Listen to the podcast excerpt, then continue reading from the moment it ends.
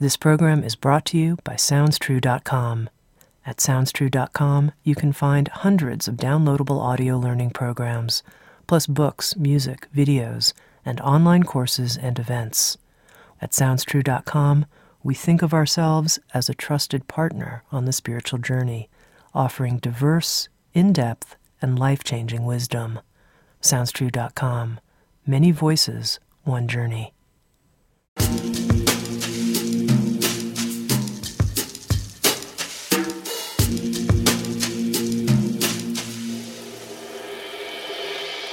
You're listening to Insights at the Edge. Today, my guest is Dominique Christina. Dominique is a writer, performer, educator, and activist. She has over 10 years of experience as a licensed teacher with double master's degrees in education and English literature. Dominique holds four National Poetry Slam titles, including the 2011 National Poetry Slam Champion. She conducts performances and workshops for colleges and universities all over the country and is the author of the poetry collection, The Bones, The Breaking, The Balm. With Sounds True, Dominique has released a new book called This is Woman's Work, calling forth your inner council of wise, brave, crazy, rebellious, loving, luminous selves. And in this episode of Insights at the Edge, Dominique and I spoke about the importance of what she calls a deliberate relationship with language.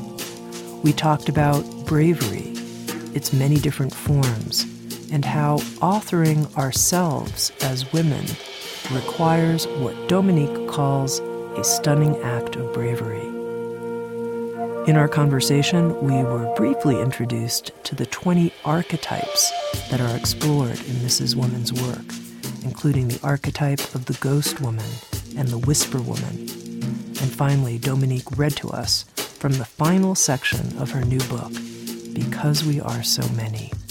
Here's my conversation with Dominique Christina.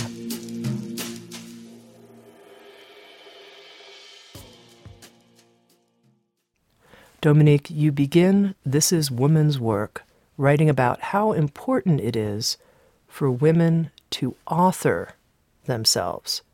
So, to begin mm-hmm. with, what do you mean by this phrase, authoring ourselves?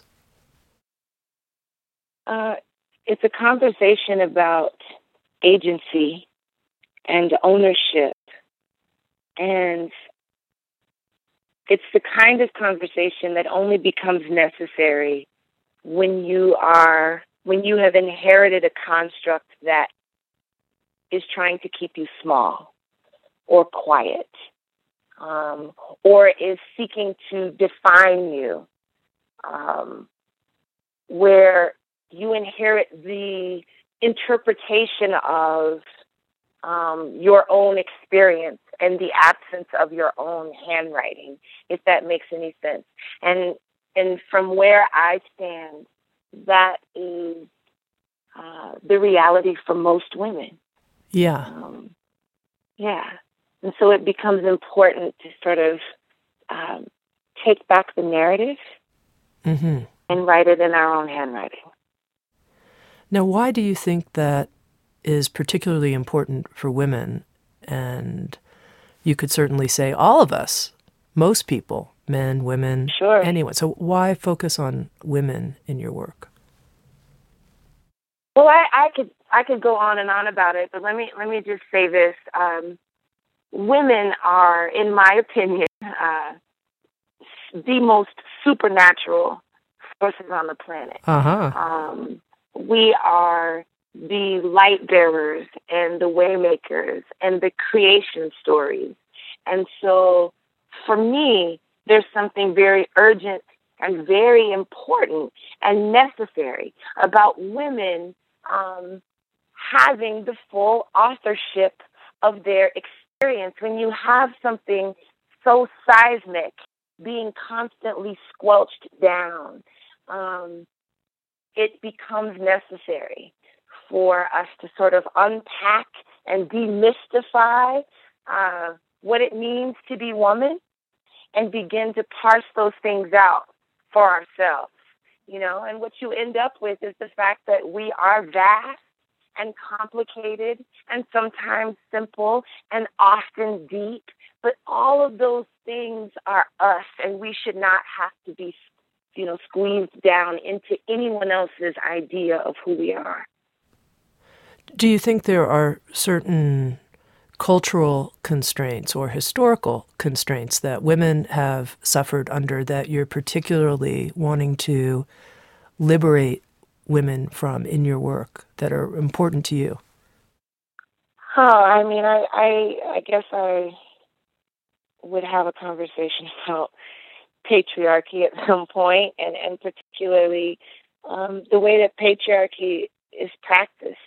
Um, in this country, in the West, um, where I listen. I don't fundamentally. I don't have a problem with the performance of that word. If we're just talking about the eldest male sort of um, guiding the family, right? But that's not the performance of that word in my experience my my cultural experience, my societal experience, my my national experience. That's that's not the performance of that word. The performance of that word becomes one that is um, it it it comes it, it, it's attached to a fist um, or a muzzle. Um, it's it's it's relegating women to the margins. Um, it's quieting or silencing their voices. It's telling them and their daughters that they are not as valuable not as good, not as powerful, not as necessary. And that is beyond wounding. It's just completely inaccurate. It's completely inaccurate. So I think there are many, many constraints that I'm sort of constantly buttressing up against um, as an American girl, as an African American girl. Um, uh, it, it, it, the inheritance of patriarchy as it has been performed in this society um, has been wounding for me. I'm curious where you think we are at this point in history. Here, we're recording this conversation in 2015. We've obviously sure. come a long way and still have sure. a long way to go in liberating women's sense of, as you said, agency and ownership sure. of their own narrative. Where do you think we are right now? I think we're better than we were. Uh, that sort of sounds like a soundbite, but I, I, I think we're better than we were. What's available to me was not available to my grandmother. What was available to her was not available to her grandmother. So we we're inching forward. Um, I have you know, like I, I can occupy spaces now where the women in the room are not interrupted by the idea that they are powerful. In my even my mother's generation, there were women in the room who would be interrupted by that idea, or at least that it would be said out loud, or said by a woman, or that that that there was some opportunity for them to practice out their own power. That people would have been, women would have been interrupted by that. So I think that that is perhaps evidence that we are inching forward. Um, but I have a daughter, and I don't want these conversations to be relevant to her. Mm-hmm. Does that mm-hmm. make sense? Like I, yeah. I want to, I, I, want us to have transcended this. Mm-hmm. I want her to inherit something different. I don't want her to have to fight as hard or scrap as often. Mm-hmm. Now we started out Dominique by talking about this idea of authoring ourselves. And you know that's it's really interesting word, the word author, and you place a great deal of emphasis in the book, This is Woman's Work, on language and women owning the language for their lives. And I'd love to hear you talk a little mm-hmm. bit about that, why you think it's so important, the words we use and the words we use to describe our own story. Oh, I think uh, it's for me. It's critical. Um, it it that particular conversation is one that that makes my blood move because we think in pictures and language creates that picture. So based on the language or depending on the language that I inherit inherit from when I'm very small. Um, the, that I inherit first in my the, my family of origin, and then by extension my community, my neighborhood, and then past that, the schools that I'm educated in, and the way that the teachers speak, and the kids in the school, and then the larger society and media and the language that's being used therein. I am inheriting not just the language, but the ideas that are attached to that language. Language has an agenda, and language is a culture keeper. So if I inherit a particular set of language that suggests to me that my options are limited, that my stretch, my reach is limited, that my capacity is limited. I I have already I'm I am stuck in a particular place and I can't even imagine myself as being something larger because I don't have the language that suggests it or that would allow for me to walk toward it. And so I think it's critical that we have those conversations, and it's particularly critical for marginalized people. And women have been historically and contemporarily marginalized. For me, the unpacking of certain words gets you to a particular place.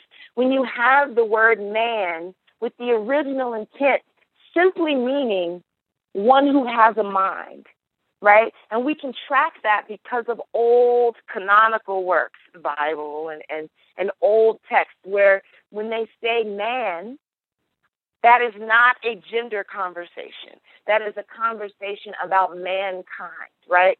And so to have a word like that become there's there's a subcategory that gets created because if I'm going to subjugate you, I can't have you relating to yourself or thinking about yourself in the same way that I do.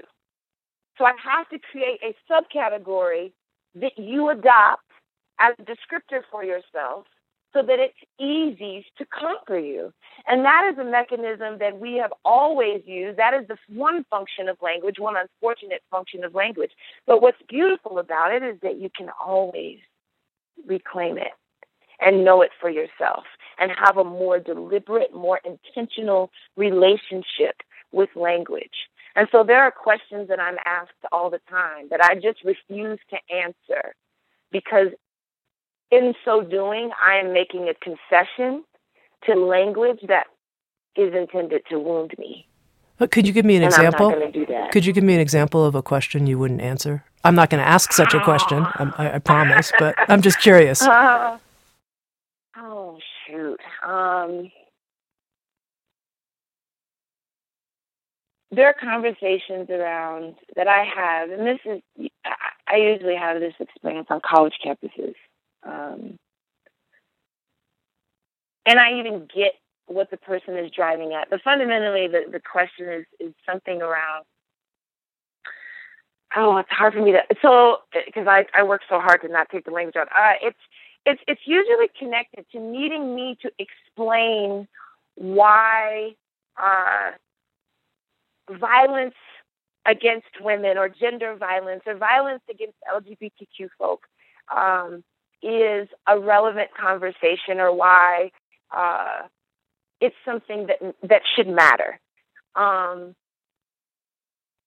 and I usually don't answer that question. And the reason why I don't answer that question is because those who have power um, or those who are in a protected class never have to.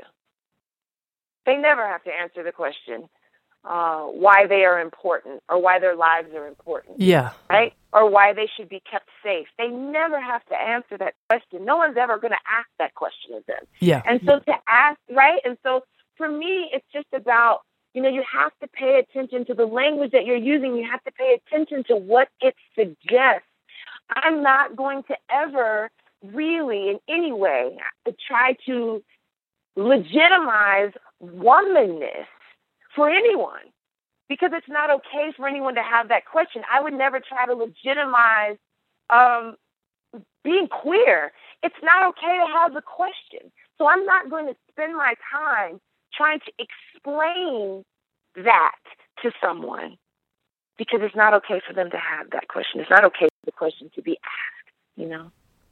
Yeah. Now, I want to just point something out. One of the words you've used in the conversation we're having is the word conversation. And so it's interesting when I ask you a question, you say, well, that's an interesting conversation. And so what, what I'm noticing is that you approach a lot of the questions that you raise in This is Woman's Work and in your teaching work as conversations. That in and of itself okay. is very interesting to me. I'd love for you to comment on that. Uh, I I think of conversation as um, I think it's intimate. I think it's open. I think it's available. Uh, conversation for me suggests that that we are um, communal and and with one another and um, with the world, if that makes any. Sense. The conversation is about, you know, in terms of, you know, like the the etymology of that that word is actually the act of living with, which I really love um, to live with or to keep company with. And so I love the idea that that language offers family. You know what I mean? I mean, I think so often its misuse does the, the opposite, right? Language creates enemies, creates division, but but conversation, that word is about the coming together, the being with, the living with, the the understanding of, not necessarily the agreement with, but I make space for you. You make space for me. You know, we are deliberate enough in how we speak with each other that even though we may not agree, um, you are safe in the room. I'm safe in the room. My language is, is it can be fully heard and present, and yours can too. You know, so I love that. I mm-hmm. love I love having conversation. You know, mm-hmm. I think that's really a really beautiful thing to try. Yeah. Okay, and I want to go a little bit deeper into what you said. You know, your blood starts boiling when we talk about the importance of how we language our stories. Mm-hmm. Because the, the first thing you said in response to me asking about that was how pictures in your experience right. come from language. And so I paused there for a moment because I wanted to do a little internal experiment and see do mm-hmm. pictures come from language or do I see pictures first and then I mm-hmm. language them? And so I'd love to hear more about how, in your experience, the pictures come from language. So we when we learn language, typically, um, when we are very small, um, whatever adult is taking care of us will point to things. Uh, well, they will say the word usually first. You know, pick up your toys, and we stare blankly back at them because we don't know what that is. And then they point to the toy, and they say, "Pick up your toys." pick up your toys and then they mime that behavior. They pick up the thing that they're they're talking about. And in that moment your brain now has the association every time that sonically every time I hear that word toy or pick up your toys, she is talking about these shiny things that I play with and she wants me to put them in my hand And so language has the function of, and this is what I mean by having a deliberate relationship with language as opposed to a co-opted relationship with language. That that example that I just gave is a co-opted experience of language. It's not deliberate. And there's no, you know, when you're young, that's the way that we usually learn it. But at some point, we have to stop teaching language that way and start teaching it another way. Because the way that we teach language often is, and the media does this as well, um, there is an image that uh, we have a word that is now that conjures an image. Here, here's a very quick example for me. My entire life, and even though I know better, I can't fix it without moving a lot of furniture in my brain. My entire life, the word slave conjures up someone who looks something like me. It's some dark skinned person toiling in a field against their will, it, you know, and and that is the image. It's this. It's it's always the same. It's this dark skinned person in a field slave, dark skinned person working, dark skinned person working against their will. And then to grow up and do the etymology of that word and realize that that is not the original intent of that word at all. Not at all. Doesn't look anything like me in terms of its original intent.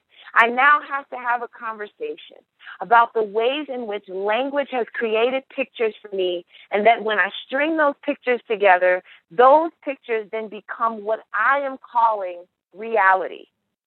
And I make an agreement with it.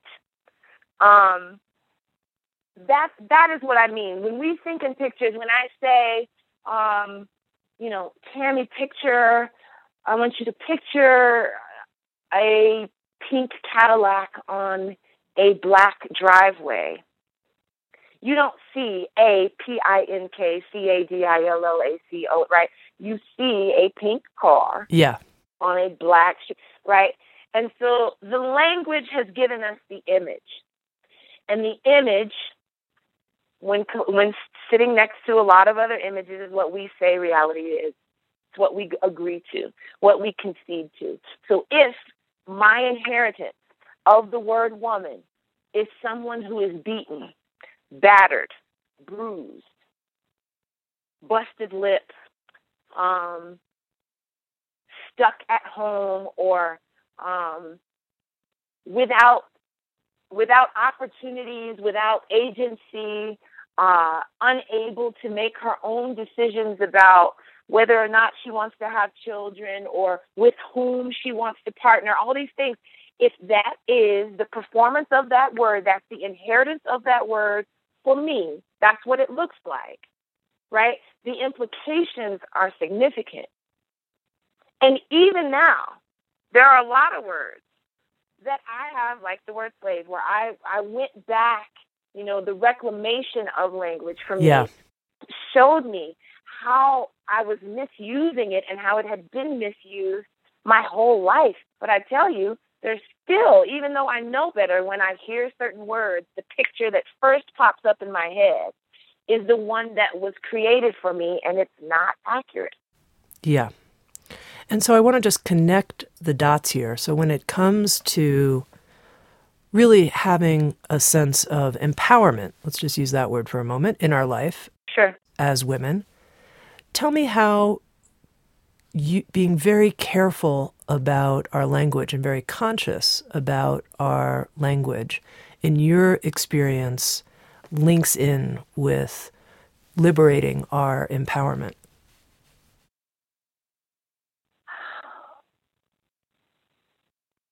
Well, because language is a culture keeper, and because women, in my opinion, are also um, keepers of the culture, we should absolutely have um, a very deliberate relationship with language. There's also a conversation for me around, again, demystifying um, certain words, where we can begin to pick out and point out the ways in which agendered language has lacerated us mm-hmm. politically, philosophically, spiritually, emotionally, psychically.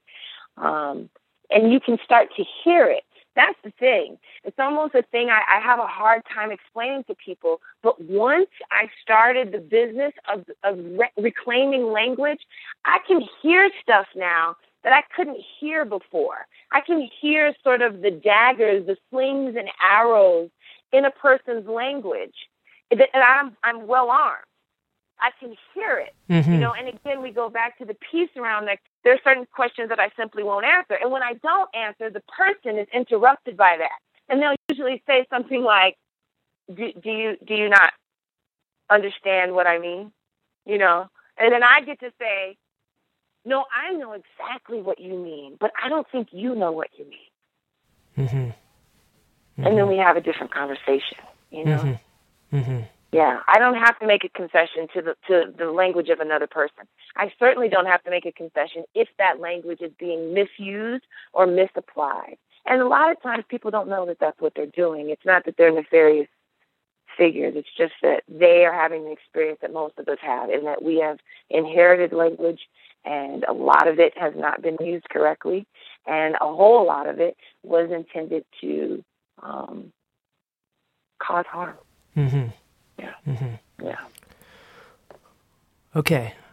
Obviously, it's a topic I care a lot about too, but we're going to move on. Sure. Uh, another Okay. comment that you make in the beginning of This is Women's Work is that authoring ourselves, this is a quote, is a stunning act of bravery. And I want to talk a little bit about what bravery means to you, what bravery has asked of you, required of you. Oh shoot! You know, it sounds really. Depending on the the listener, it can sound very pedestrian because oftentimes for me, the things that required seismic bravery were things like saying who I was in a room, Mm-hmm. um, saying um, what what I love, who I love, Mm-hmm. how I love. You know, um, those things be- became seismic. Mm-hmm. Um, the the I think declarations are so important, and I'm, I'm fascinated by people who have never had um, the experience of really understanding the weight of it because they are never challenged or or, or questioned, or their legitimacy has never been. Uh, there's never been any question marks thrown around it, but just sometimes for us, the business of of saying who you are is tremendous, a tremendous act of bravery. Um, sometimes it's the simplest things, right, that that end up being the most profound. Um, there are times where I have, we're all different, but I, for me, because I uh, I come from such an intensely matriarchal family there's a lot of modeling of strong women, right? I mean, I'm in no short supply, no short supply. Um, but one of the consequences of that, everybody is so mountain-esque, right? That I didn't know how to, I didn't know how to not know something, and I didn't know how to be, I didn't know how to bleed out loud, and I didn't know how to, to just be wounded in, you know in, in full view. I, I didn't know how to do those things because I didn't think you were supposed to do those things. Mm-hmm. Um, you know, my mother is so um, zen and composed and inward, so inward. You know, I, I, I don't see her outsource for anything. If she is angry, I don't know it. I don't know what it looks like in any observable way. You know, if she's sad, I can maybe catch it in the eyes. But this is someone who is so composed all the time. I thought that that's that was the template of womanness. My grandmother too, my aunt too. Like they all function that way. And so bravery for me, particularly as it informed my performing, was my willingness to stand in a room and be sad.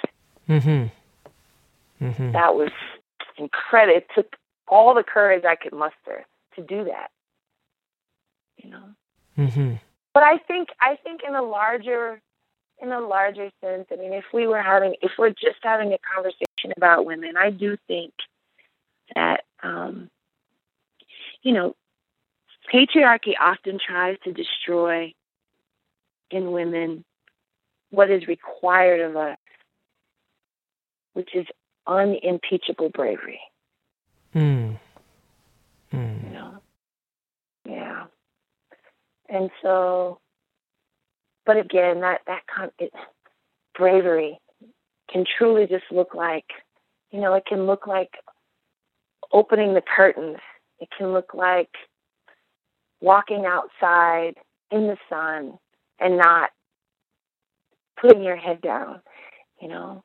It can look like holding hands with someone in public. It, it there's so many forms of that, right? And it just depends on who you are and what your lived experience is. But I do think for women, the business of authoring ourselves, naming ourselves, claiming ourselves is seismic and supernatural. We change the ecosystem when we do that. I really mm-hmm. believe that. Mm-hmm. Yeah.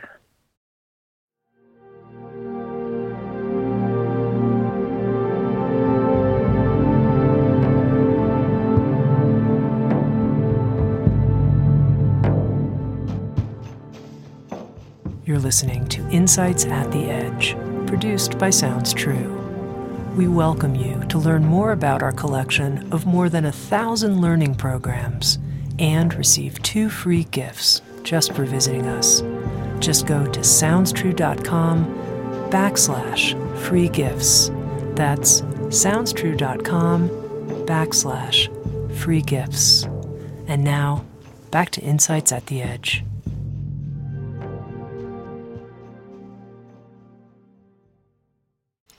And your book, This is Woman's Work, approaches this conversation, to use your word, about naming ourselves and owning our narrative through right. the introduction of 20 different, I guess you could call them archetypal faces or mm-hmm. archetypal expressions. You call them an inner council. So I'd love to mm-hmm. to understand a little bit about how you came up with these 20 archetypal faces and how this approach, even of working with your own narrative, came to you. Oh boy.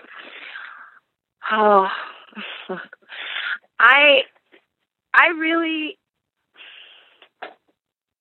again, I have had the experience of seeing up close how vast, how expansive, how complicated and how different we are as women. Um, and when I when I started thinking about all of them, I realized that they couldn't be more different from each other. But there is a common thread, and I wanted to try to, to pull at it. I also wanted to demystify the conversation around you have to pick this one way of showing up mm-hmm. and and and stay there. Dig your heels in and stay there. And that that is some evidence of maturity. Um, i really wanted to to get on the other side of that and demystify that. Because for me the more i started interrogating it the more it felt like a lie. And so these archetypes really are women that I've experienced, the ones who raised me, um, the, the, the ones who loved me, uh, the grandmother figures that lived in, on my block, um, the, the women who uh, could get their kids to school on time every morning, made home cooked meals every night. And if you asked her what she was passionate about, she had no idea because she'd never been asked before. Her life was about service to other people. I've met a lot of those women. Um, or the one who is constantly fighting, constantly resisting, constantly rebelling, constantly, constantly buttressing up against any and everything because for her, the fight is the sound of her name. I've seen her, I've been her. So I, I, or the obedient woman who, for her, it's entirely about being strong enough to say, yes, okay, I will do it over and over and over and over again. So I, I really just wanted to honor the women that I've seen, the women that I've been, um, I've held a lot of those energy patterns, and then there are some I've never ever been, um, and don't know. I would have to practice really hard at, at at at trying it on. Um, I don't know, Tami. I it was organic for me, truly. The, the coming up with the archetypes was more about. I almost felt like I was in my brain uh, flipping through this photo album, you know, of all the women that I've encountered and seen and known and share blood and bone with, and and, and who's taught me, um, whose stories informed my existence, and and wanted to honor them all. You know, this is what it looks like if she's in balance, and this is what it looks like if she's out of balance. But to try to hold a space for each way of being and say it is legitimate if she can grow from there, then she should grow from there. I don't know if I answered your question. You did. I, I want to go a little bit more into it. You know, I want to also okay. just give our listeners a sense of the 20 different archetypes that you name. Sure. You have the warrior woman, the rebel woman, the willing woman, the woman with cool hands, the violated woman, the howling woman, the bone uh-huh. woman, the beggar woman. So all, all, all of these different expressions. And, and I'm curious to know is your view that we all have this archetypal energy inside of us each one of these 20 that we all have that inside of us or or no this is you know I, we see this outside of us but it might not live within us or how do you see that i think i, I don't know that i would posit that we have we all have each one um, but each one is available to us. does that make sense? Well, say, say um, more. Say I more. Don't have. Okay, so like I'm not. I am not the. I'm not the willing woman at all. Okay, I mean I'm not. I, I'm. I'm really not. She. I struggle with her. Uh, the the one who sort of uh, operates from obedience. I don't. I really struggle with her. I believe you. And so, so I, uh, I can't say that I'm in possession of that archetypal energy, but I have come in contact with her in moments in my life where obedience, um, for lack of a, a better word, where obedience was the most powerful thing I could do. You know, you find obedience. I find obedience even in the writing, and that was what was coming for me when in in in sort of trying to interrogate her and unpack her is how obedient I am in the writing because I just sit and wait for the words to come and trust them. You know, but I'm practicing the kind of stillness and obedience that the willing woman has in spades. And so while I don't function from her primarily, she is available to me. Now, if she's if she's not in balance, then she's a woman who, when she should talk back or speak out, she does not. When she should fight back, she does not. When she should say no, she will not. That is someone who is out of balance. But the person who is willing to submit that's powerful. Um, and I needed to to engage that. And in engaging her, I had to then make I had to then reckon with the fact that we are all so vast and so expansive that these things are completely available to us. You can stand in one place on Monday and in another place on Tuesday and move through them fluidly.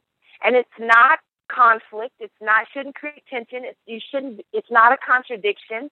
It's not evidence of you being unevolved or immature. It is. It is in fact evidence of you holding all of your parts sacred and leaving the door cracked open for some other thing to come into. Because this is not an exhaustive list. This is my list. Because this is these are things I've interacted with. But we're so vast that it could keep going, right? Just in our conversation, you named an archetypal energy that the void woman, right? So there's more. Yeah, that was something you and I were talking about before we started our recorded conversation when we were just right. chatting on the phone first. And you were talking about how you're spending a period of time right now, a little over a week, by yourself without your four children. And right. here this archetype emerged. What, what's it like to be the void woman. So that's interesting that even though you name 20 of them in the book, new archetypal faces, if you will, could appear. Yeah. Or we or we could see in other people. Yeah. That's right. Now, a couple of these archetypes were very moving to me and challenging, and I, I want to bring a couple of those up. Sure. One one was the ghost woman. Tell us about the ghost Okay. woman.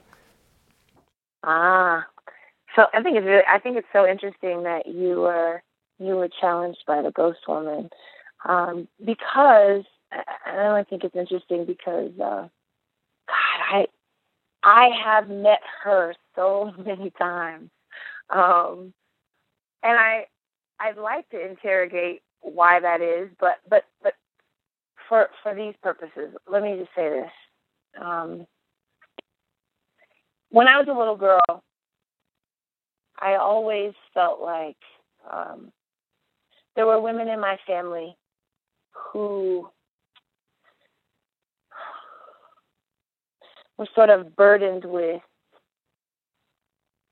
burdened with memory, um, hmm who and and and long memory. Um, I'm, I'm trying really hard to be succinct here. Um, I I think that there is such a thing as borrowed memory. Now that probably um, will be confronting for some people depending on where they line up, but um, it, for me, that has been my experience in terms of the the, the women in my family, um, where they come here not just with their own experiences, but with sort of the the borrowed experiences of other people that are sort of clinging to them. Um, and the ghost woman is complicated because she is burdened with it. She is burdened with memory. Um, it is uh, hers is a skeletal, you know, like we that you know the phrase we talk about you know the skeletons in the closet. Well, for me, um, the ghost woman she doesn't have the luxury of experiencing them in the closet. You know, they're they're with her. They're there all the time. Um, it's very difficult for her to um, to keep it to keep the past where it belongs. Very hard for her to do that. It's very hard for her to do that. She doesn't know. She doesn't know how. She doesn't know how. Does that make sense? Maybe tell me why it was challenging for you. Oh, I think I just had this strange feeling, starting with the name, the ghost woman, of feeling kind of haunted by Yes. holding on to things from the past. hmm My my grandmother reminds me. th- She I thought about her almost the entire time that I was writing. My grandmother uh, was this Native American woman who grew up in the segregated South, but of course the segregated South had these very strict lines, right? Things were black or white, and she was neither. And she grew up poor and and she was erased from the conversation. No one was thinking about her. No one was talking about her or her people or, or their reality. So she, by the time she moved to Denver, um, you know, a, a significant amount of trauma had happened in the South, and she came to Denver, and Denver was like it sort of suggested liberation and a new start and a clean slate and all of that.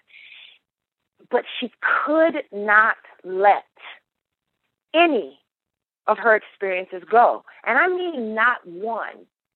There could have been. Uh, it could be something small and minute, like a fight, uh, an argument in the car with my grandfather that held no weight for him.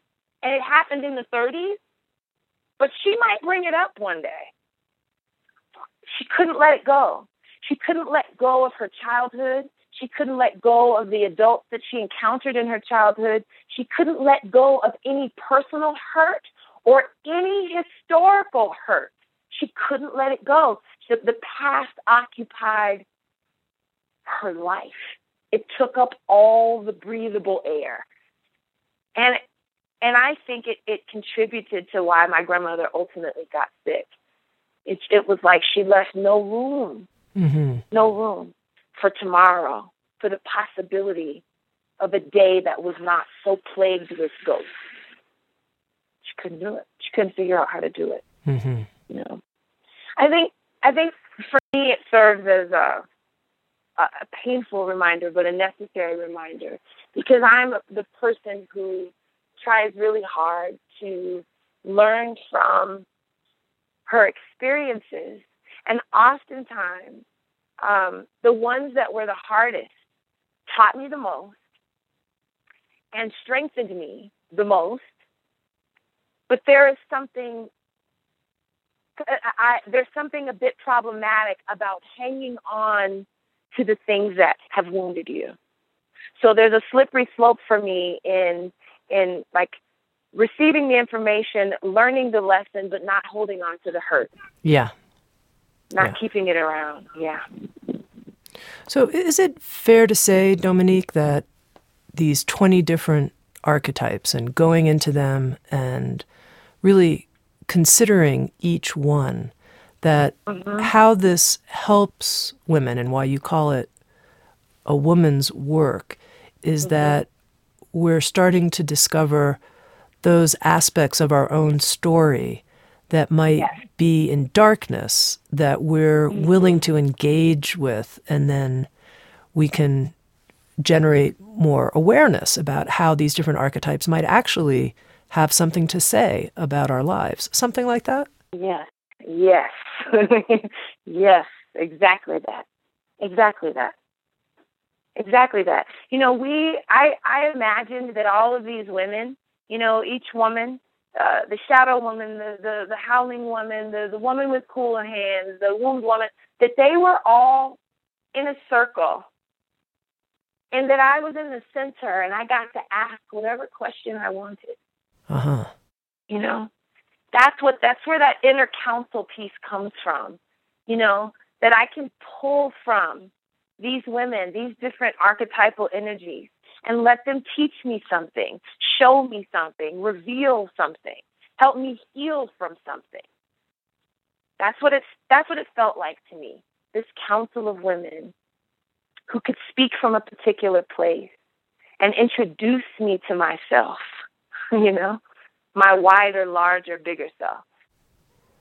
Okay, now one of the other archetypes that I'd love you to talk more about because I also found myself I go for the ones that trouble me, not the ones that I sort of sure, know yeah, and understand, yeah, like but the the ones that are haunting me in some way. The whisper woman. Tell me about her. Oh. The whisper woman. She was hard for me too. Um, and I think she was hard for me because um, I, you know, I, it's very difficult.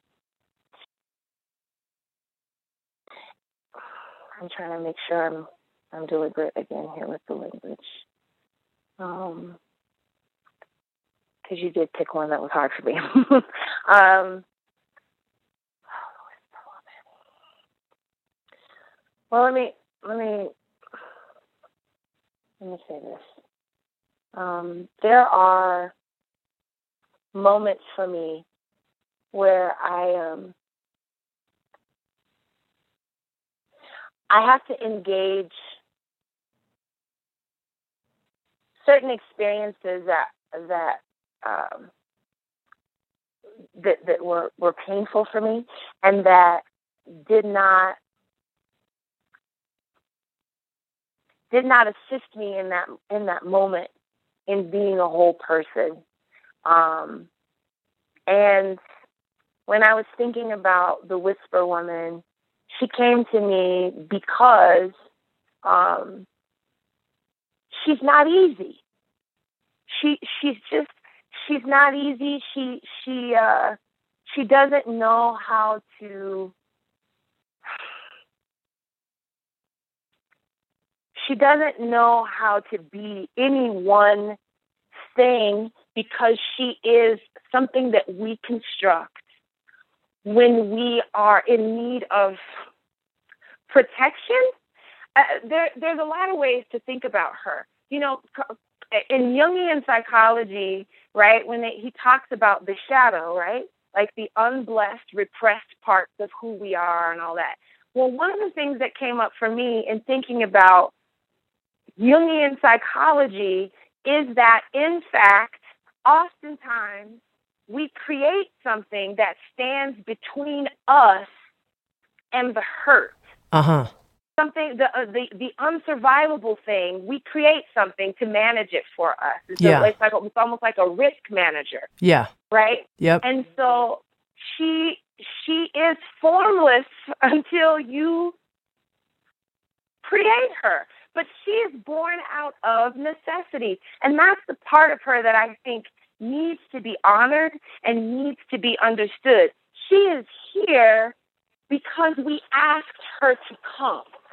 You know, she's not here by accident, but she is here because we needed her. And we need her if we are unsafe, unprotected, in crisis, in pain or whatever. I, I it, the reason why I, I sort of stumbled at the beginning of explaining her is because she exists in my life as a way to keep me safe from certain unsurvivable experiences. I, I, a quick example. Um, when I was in middle school, um, one of the rituals that we ha- had, uh, I went to private school. One of the rituals that we had was on a half day, we would walk uh, uh, in Denver to the this very busy intersection, Colfax and Glencoe, where there were a number of fast food restaurants and all of that.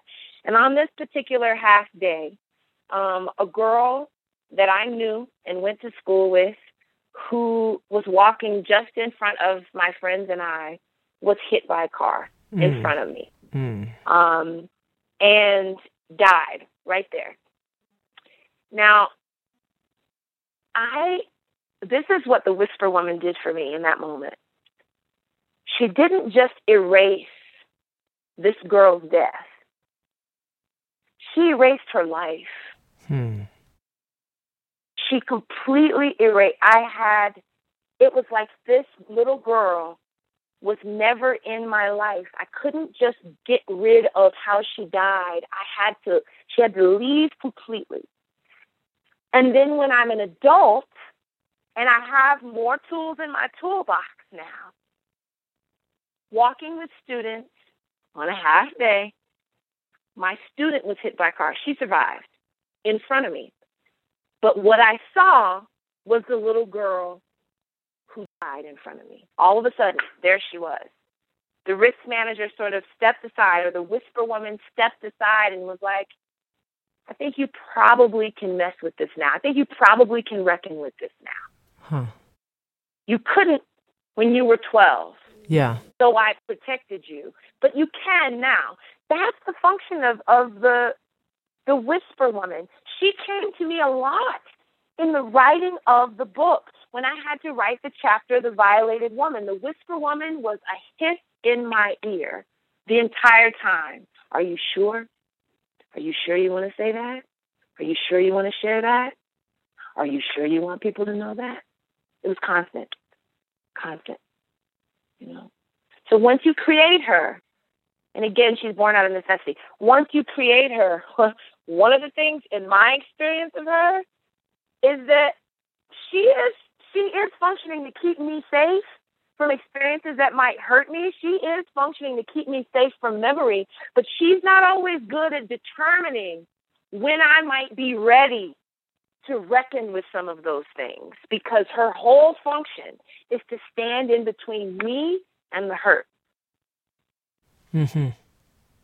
Mm-hmm. So it's a, it's a hard one for me. I, I, it really is, but I I honor her And and in the writing of it, every time she was sort of a hiss in my ear saying, Are you sure? Are you sure? You know, I honored her. Thank you. Thank you for protecting me. I am sure. Thank you for protecting me, but I am ready. I am ready. Now, Dominique, I want to go back to this image you offered of these 20 different archetypes standing in a circle, and you're in the mm-hmm. center in some sense. Mm-hmm. Mm-hmm. And they're all informing you, and you're having a conversation with each one, and they're, they're educating you, if you will, or you're growing into this process that you described as agency and ownership of your own story. Tell me about that one in the center. Who is she? Mm-hmm. She's the every woman, I think. I think she is. I, I think the every woman is the one who, standing in the center of that circle, looks out and sees her own face in each individual. She sees her own face. She sees all the things that she's been and is being, all the spaces that she occupies and can occupy. Um, she's the one that is, to me, sort of the grandmother uh, of of each woman, saying, "I have been you, or I can be you." You are legitimate, you know. Um, I think that's one way of thinking about it. The every woman is the one in the center. The other way of thinking about it is that it is for the reader, the reader is in the center. And this grand council of women is available to the reader uh-huh. to ask questions of and to interrogate and to sit with and listen to her stories and listen to her narrative and see if she can find herself in that woman's experience, in that woman's story, or if at the very least she can hold a space for that woman. If she can acknowledge that she that that woman, that particular archetypal energy is her familiar, even if she is challenging she can still be your familiar. Mm-hmm. You know? Mm-hmm. Yeah. To end our conversation, Dominique, I, I would love it if you're willing to ask you to read something from the final section of the book, a section that you call Because We Are So Many. I want people okay. to actually get a sense of your writing because it's so powerful, to use the word you used, seismic. That was my experience in reading it. And uh, yeah, so could you read to us from the sure. final section of the book? Sure. I found so much of myself in writing this. I've had to travel through so many versions of me to make it true. It has been both dizzying and exhilarating I was perpetually surprised by what was coming out of me. I was perpetually healed by what was coming out of me. This was an experiment in naming my own insides. When I write, I'm calling on all of these things. I'm trying to have precedence over my conditioning. I'm trying to say what is underneath. It is a deep thing to move in the world as a writer. It is a deep thing to move in the world, period. When I did not know I was a writer, when I did not believe in the music of my own voice, it was a life of blue note melody, a refrain to which I did not know the words. There was no space to dance, to sing, to discover. And I'm no expert on how to exhume the words. I had to put my hands in it my own way. I had to feel the dissatisfaction of my unrecited life. I had to become a part of the living. The creative process is where I lose my attachment to the illusions of who I am and step into the reality of who I am. It is the one place in my life where I am the most myself, no concealment, no containment, no overemphasis, just me engaging myself. The wild I find in my spirit is a kind of self remembering, Creation is a meditation. It's an offering. It's something cosmic, something permanent. I had ancestors whose voices were squelched and stolen that I can speak and be fully expressed hold so much weight. The women, the women who were nameless, the ones who were pinned down, the ones who were pushed through, those women have breath and breadth here. I write to remind myself of those things. I write because it is given to me to speak. I write to dance on the edge of the world, a smokestack, a deep well, a good rumble, a praise shout. I write to praise this body and the way I woke up this morning to praise the song I sang in the shower, to praise the miracle I am and the mess I've been, to praise the language for being my familiar, to praise the woman whose skin I burst through, to praise the grandparents I had, the children I have, the people in my life who are supernatural in their affection and their commitment, to praise the girl I was the one who kept too much empty, the one who looked up one day and fell in love with herself. So praise the forgetting of fear and the becoming and the journey and the fight and the wherewithal and the fleshier, wider parts of tomorrow. Praise the right now, amen, that is today and the riding of wind without asking permission.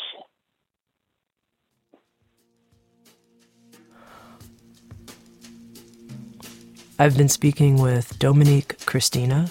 She is the author of a powerful, beautifully languaged new book called This is Woman's Work, calling forth your inner council of wise, brave, crazy, rebellious, loving, luminous selves. A provocative book, one that engages, I think, it engaged me in inner work just to read it. Dominique, thank you so much. Thank you for your bravery. Thank you for your voice. Thank you thank for you. creating such a beautiful book. This is Woman's Work. Thank you so much. SoundsTrue.com, many voices, one journey. Thanks for listening.